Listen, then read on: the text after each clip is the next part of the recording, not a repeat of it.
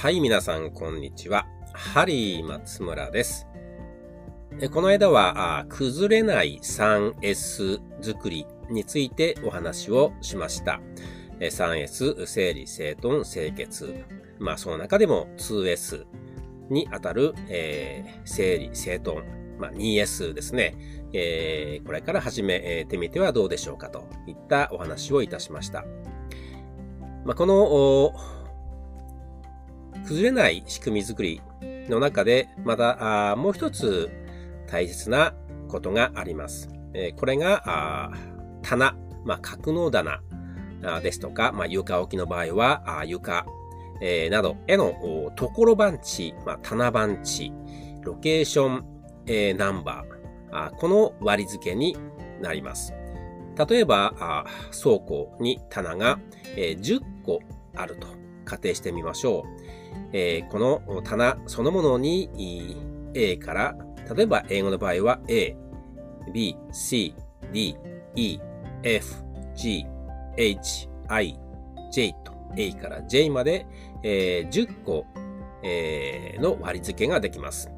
えー、棚そのものへの、えー、番地をつけるわけですね。まあ、数字の場合は1番からあ10番になります。さあ、あ次に、棚そのものへの番号付けをしてください。えー、縦軸、横軸、それぞれに番号を割り振ってください。まあ、例えば、格納棚、棚の場合は、えー、それぞれに、まあ、区分け、まあ、パーテーションとか、まあ、ディバイダーとか言われていますけども、まあ、こういったものがついていると思うんですが、えー、これに倣って、えー、縦軸であれば、あ上から1、2、3、4。まあ、4段の場合は4になりますし、3段の場合は、あ1、2、3と3番まで。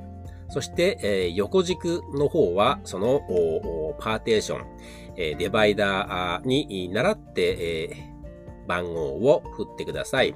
え、必ず、え、向かって、え、左からですね、1、2、3、4、5というふうに番号を振ってください。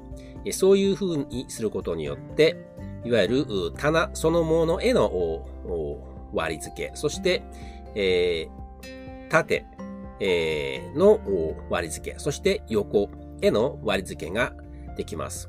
こういう風にして、えー、棚番地を固定していくわけですね。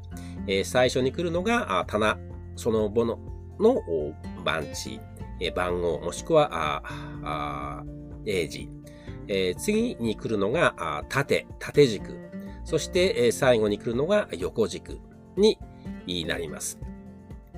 まあ、こういう風にして、それぞれ、えー、棚番地を割り振り、割り付けできたら、あそこに、それぞれの、部品、まあ、資材、常備品、スペアパーツなどを、格納していきながら、その情報を、えーまあ、皆さんお使いの、まあ、在庫台帳に、この棚番地も一緒に、まあ、入力していけばよろしいのではないでしょうか。今日は棚番地の、ま、重要性についてお話をしました。今日はこの辺で、え、終了いたします。それでは皆さん、さよなら、ごきげんよう。